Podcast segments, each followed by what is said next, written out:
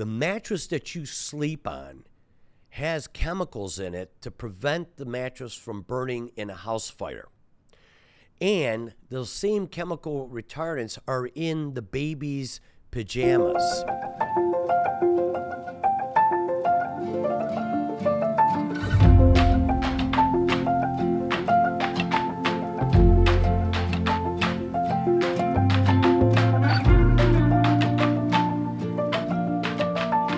Welcome to the Health Quest podcast, your guide to God's will for good health. Good morning. I'm Dr. Sal, and I've been a practicing surgeon for well over 30 years. And my goal for each episode is that you'll be able to have your mind transformed to God's design for your good health and affect the way that you eat and the way that you live. If you're new here, we release an episode every week.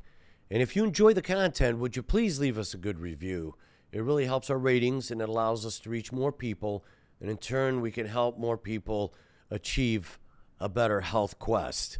Thank you for your support. And on today's episode, we're going to be talking about detoxifying the body. And this is in reference to a question that somebody asked. So let's dive right into today's health quest.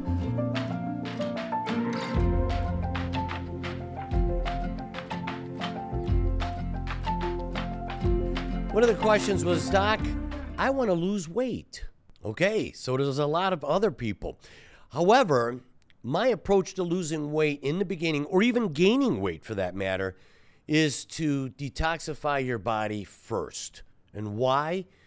Because toxins affect our metabolic processes and they can affect and disrupt our endocrine or hormonal balances. Notice that it's not something that happened to you or it's something genetics, but we'll talk about that one day. But how even environmental factors will begin to affect how your body processes food. Now, somehow we as uh, the human race or man has managed to drastically change the chemistry of the environment. And to give you some ideas, we have about 85,000 man made chemicals that were made here in the United States. And a lot of these chemicals um, are endocrine and metabolic disruptors. So they affect our, the way our body functions.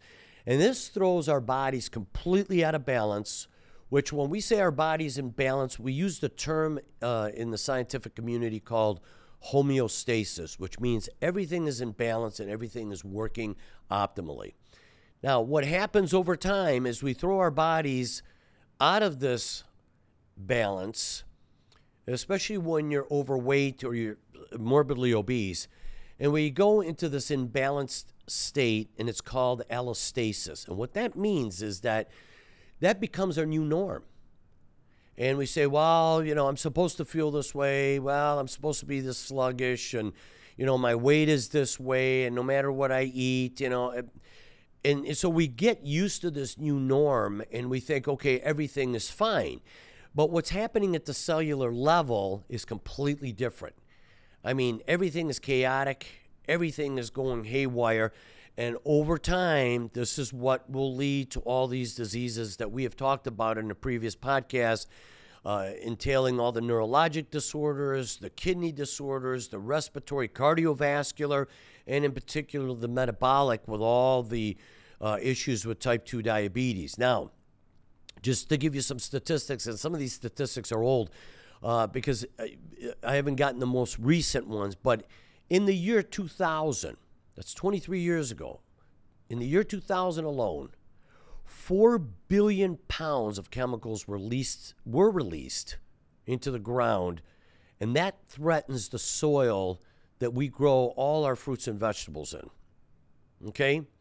And that these chemicals eventually reach um, and, and go deeper into the ground and reach the natural water tables of which we end up you know, consuming or drinking that water. What's more, 260 million chemicals were discharged on the surface waters of our lakes and rivers. Now, why would they throw chemicals in lakes and rivers? And being here in Michigan, where we have the Great Lakes and we have a lot of rivers, and Uh, we have at one point we had more licensed boats than any other state in the country, including Florida. Well, what ends up happening is, is we end up uh, docking these boats along these little river paths where we we could uh, harbor them, and um, there's vegetation. So instead of going in there and actually physically raking them, we put chemicals that goes into the water that kills this vegetation. And that you know, we call it seaweeds, but they're not seaweeds, it's just natural vegetation that grows underwater. Well, they get caught up in the uh, propellers of the boats, and so we try to get rid of them, and we put these chemicals in there that eventually destroys them. Well, those chemicals also affect the natural uh, wildlife in that area, um, from you know the ducks and the geese to the to the fish that swim in that area. Uh, again, two billion pounds of chemical emissions were pumped into the air that we breathe. So, in the year 2000, a total of six billion pounds of chemical pollutants were released into the environment of which we eat, breathe, and live in in just one year. So you can imagine over the years how this stuff starts to build up and accumulate.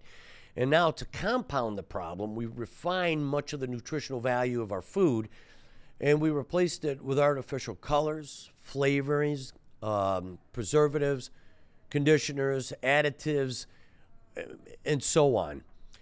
So, this poor diet combined with antibiotics and synthetic hormones that we give to these animals predisposes us to, an, uh, to experience somewhat uh, kind of a, an internal pollution that we're doing to our bodies. So, let me mention some of the chemicals that we're actually exposed to. You know, we have a lot of industries, particularly here in the Midwest.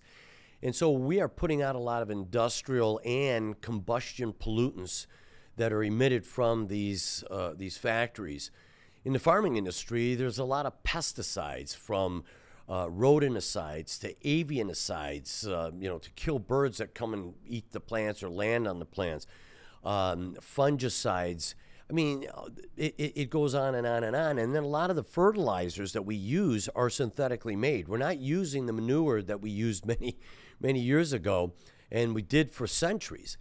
Um, there's a lot of endocrine disruptors. We use these chemicals just in the packaging products, whether they're plastic uh, packaging, uh, some of the boxes. Believe it or not, these boxes they store things in. Even pizza boxes have chemicals in them um, to, to keep the pizza from uh, getting too wet or, or uh, too humid, um, and also sticking to the box itself.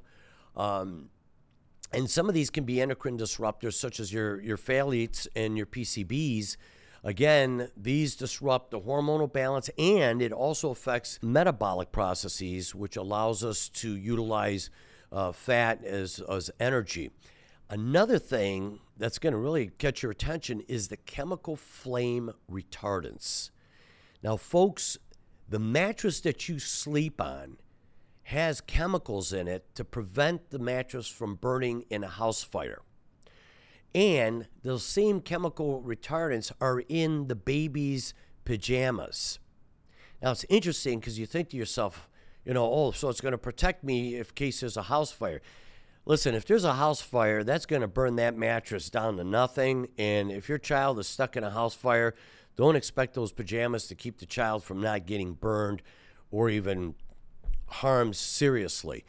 The problem is, is that in her book, uh, Nasha Winters, and the Met- metabolic approach to cancer, has shown how these chemical retardants, flame retardants, actually seep through the skin and actually can be identified in the urine. So our bodies are being exposed to this kind of stuff, and is it really necessary? Because it's not going to really do very much. Also, we're talking about the uh, heavy metals, uh, such as uh, mercury, lead, arsenic, cadmium. Now, those are naturally occurring in the earth and in the soil. However, when we start to industrialize them and use these products for industrial products, then we start to concentrate them and then we get exposed to it. One of them is like lead, for instance, which has a tendency to sequester bone and it's got a half life of about 62 years. It means if you get any lead in your body, it's going to take 62 years just to reduce it down to half the level in your body. And what it does is it replaces the calcium in the bone and has a tendency to damage the DNA. So you cause a mutation in the DNA, which can later on lead to uh, to cancers. Over time, it also depresses the immune system, so it makes you much more susceptible uh, to infections. Um, the food additives that we add to the foods now, state of California just came up with a new law stating that there are certain colorings that we put in our food that are now illegal to have in the foods that's served or sold in California, which is good because we know that some of these uh, colors actually bind to neurologic tissue and could be causing or attributing to some of these neurologic disorders. So, the greatest toxin exposure is what you put in your mouth, okay? What you eat. And we keep talking about this. Remember uh, when we were talking about the leaky gut? You know, what you put in your mouth, that's, that's the greatest um, interaction between the external environment and our internal environment. And we always think about our skin, but our skin is really a repellent. It keeps that stuff from penetrating into our system. But when we eat something, it gets into our system. So, you know, it's it's an amazing thing because God equipped our body with a detoxification system. Now, you know, we can go back 2,000 years, and this was an interesting experience that I had when I was in Sicily four years ago. And we went to the beach, and I was swimming in the Mediterranean. And I, you know, I was swimming, and I just kind of stopped and I looked outside and my, my surroundings and thought, wow, 2,000 years ago, you know, the Mediterranean, still to this day, uh, there were a lot of ships that were transporting things all over Europe to the Middle East, to North Africa, and people were throwing stuff out of their boats. But what were they throwing out? I mean, the cloth, uh, the dead bones from eating the fish, uh, food products. Those are all natural products which are biodegradable, and you're throwing it back into the environment. And you say, well, they didn't have factories back then. They didn't have cars that were putting out emissions.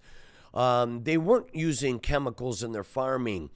But then why do we have this detoxification system? It's amazing. I keep talking about how God made this magnificent body of ours, okay? This temple that we're supposed to be taking care of.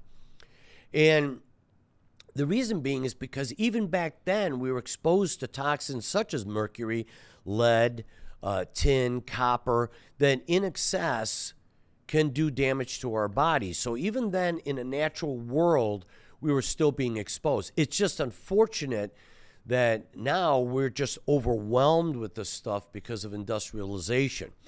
Now, 75% of our detoxification is done in the liver, but the other 20 to 25% of the detoxification is done by way of the intestinal mucosal wall. Isn't it fascinating? We go back to the gut, and we'll talk about that and then we'll get into the liver because the gut really provides the initial physical barrier to xenobiotics. Now, the term xenobiotics means anything that's toxic, uh, which is exogenous, which means it comes from the environment. Although, really, it's our skin that protects us, but whatever we eat, and that's by our choice, what we put in our mouth, uh, and that is, is that it's the first thing that's going to protect us from trying to absorb these xenobiotics or these toxins.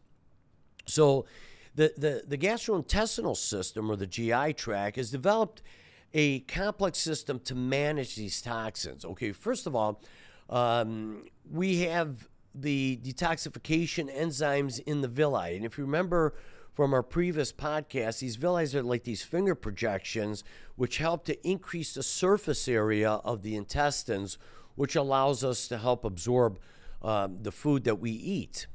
And the villi, in, in the intestinal cells, we produce these enzymes which help to break down some of these, uh, these toxins. Uh, the gut microflora. Here we go again to the gut microbiome, the bacteria that's in our gut. And we can have good bacteria, we can have bad bacteria. We want to have a higher percentage of good bacteria because they also produce compounds that induce the detoxification system in the liver. The third thing that we have in the intestinal system is called the antiporter activity system. And what that is, it's a pump in the intestinal cells that when, for instance, we talked about this uh, with the gut, toxins can get absorbed into the cells and then transported into the, the systemic circulatory system. Well, the intestinal cells, if they identify it as being a toxin, then it pumps it back into the lumen of the intestine so that we can expel that through our feces, okay? So these xenobiotics, they come in, the cell identifies it and says, hey, we got to get rid of this stuff, pump it out. That's part of the anti-porter system. And uh, sometimes that could be a problem, especially if you're taking chemotherapy orally, because the chemotherapy is a toxin. And if the intestines say, hey, we, we can't absorb this stuff, we say that the cancer might be resistant to the chemotherapy, when in essence, it's just our body trying to protect us from a toxin. Again, we go back to uh, dietary fiber that we get from eating vegetables. Okay, it's very important because, uh, especially for excreting these toxins, because it binds to these xenobiotics. And by binding to it, it also prevents its absorption. And so you know, we expel it that way, and that's why it's important to drink a lot of water because it helps move the intestinal system, you know, and having those couple movements a day is actually healthy for you because it's expelling a lot of the of the toxins that we're consuming. Now, the liver has two phases in which it starts to metabolize or break down these toxins. In the first phase, it's called bioactivation or phase one. And what it does is it prepares the toxin. Understand one thing toxins are fat soluble, okay? So the toxins are really stored in our fat cells, not our liver, okay? They're stored in the fat cells. And what it does is it prepares these toxins to be a fat soluble, meaning it dissolves in fat, into a water soluble substance. Now, when it does that, it makes the toxin much more reactive. So we've got these reactive intermediaries, but um, and, and, so it, it, will eventually go into the second phase. But there's a set of enzymes that are specific for this phase, and they're called the cytochrome enzymes. And what ends up happening is is that they they oxidize these um, these toxins, makes it a much more reactive uh, intermediary or reactive species. And then it goes into phase two, which is called conjugation. And that takes that reactive intermediate and makes it more water soluble to be excreted through the lungs, the kidneys, through the sweat glands, and also through the biliary tract. And that also uses a number of enzymes to, to uh, bring about these reactions. But both phases have to be in balance, okay? If phase one works more than phase two, or phase two is slower than phase one, or even shuts down, then we get a buildup of these reactive intermediaries or reactive toxins. Okay? So some substances uh, upgrade phase one without upgrading phase two, like cigarette smoking, char broiled meat. So that's why if you're, if you're grilling, guys, don't burn that meat. Do it real slow. Always cook your food in, in low temperatures and it'll warm up and actually maintain more heat without it getting burned or charred. Medications such as anti and uh, epileptics, uh, epileptic medications like phenobarbital, if taken over a prolonged period of time, it what it does is it it uh, increases the phase one without increasing phase two, and we get a buildup of these toxins. So what you want to do is you want to consume products that activate both phases, and that's those are usually called your bifunctional foods or supplements. Again, fruits and vegetables, baby, with their flavonoids, they induce both phases and they get rid of those uh, reactive intermediates, and that's why they protect us from cancers. So you're that's why eating a lot of vegetables and fruits, which contain these flavonoids, they really build up the uh, phase two. So even if phase one is lagging behind. Any of the intermediaries uh, that we're producing are getting uh, expelled much quicker. Um, there are things, and those are called your uh, inducers. Your inhibitors, which slows down these phases in the liver, are, are like your H2 blockers, like Tagamet. Okay, your antacids. Now we're starting to show that some antacids are actually causing cancer. It may not be doing it directly, but indirectly, it's not allowing the liver to get rid of those toxins or metabolize them. They build up, and that's what ends up causing uh, the cancers. Various antibiotics taken over a prolonged period of time can eventually shut down the liver and build up these toxins. Selective serotonin inhibitors, your antidepressants, also shuts down the liver's detoxification system. So, what we need to do is we need to have a balanced or healthy detoxification or liver by eating bifunctional foods such as your fruits and vegetables, uh, fiber, uh, very important. Uh, sulfates, which comes in the form of N-acetylcysteine, which is a vitamin you can take over the counter. Methylation support, which comes from uh, your B12, vitamin B12, your folate, uh, methionine. Uh, that's a, uh, an amino acid that we get in the egg yolk, as, as well as choline, which comes from the egg yolks. Everybody thinks, oh, don't eat the yolk because of the cholesterol. That's not what's going to kill you. It's the carbs that we're eating, the bad carbs. Ellagic acid, which is found in your pomegranates, all your berries, your strawberries, your blueberries, your blackberries, pistachios, pecans, walnuts, green tea, milk thistle is another uh, supplement that you can take, which helps get the liver to uh, improve or induce both phase one and phase two. Artichokes, um, your glucosinolates, which comes from your broccoli sprouts. Uh, so those are the foods that we can eat. I usually put my patients on a product called Detoxitec, which I have them order through the internet. It's it's a supplement that you could do for a couple of days to detox your body. It, you need to rest for a couple of days at home um, because it's going to pull all the toxins out. You're going to feel miserable when you're doing it, but on day three you feel fantastic. A lot of my cancer patients, I've had them on it for six weeks, continuously trying to pull those toxins out of the body, improve the metabolisms with the intention of improving the immune system to get that cancer under control.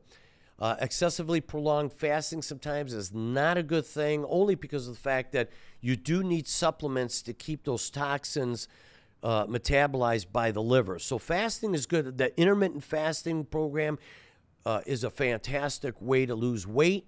Um, it also helps to get rid of some of the dead cells or senescent cells, uh, which also causes inflammation. But you don't go too long where now your liver starts to shut down. So, thank you for watching our show today. If you enjoyed our episode, please leave us a good review. And in order for you to get some of the resources to the research that we use, what we talk about that supports a lot of the things that I'm saying, uh, visit our website or our show notes, which you can see the list of the scientific articles that we use for that. Thank you for joining us. I'm Dr. Sal. Have a wonderful day and God bless.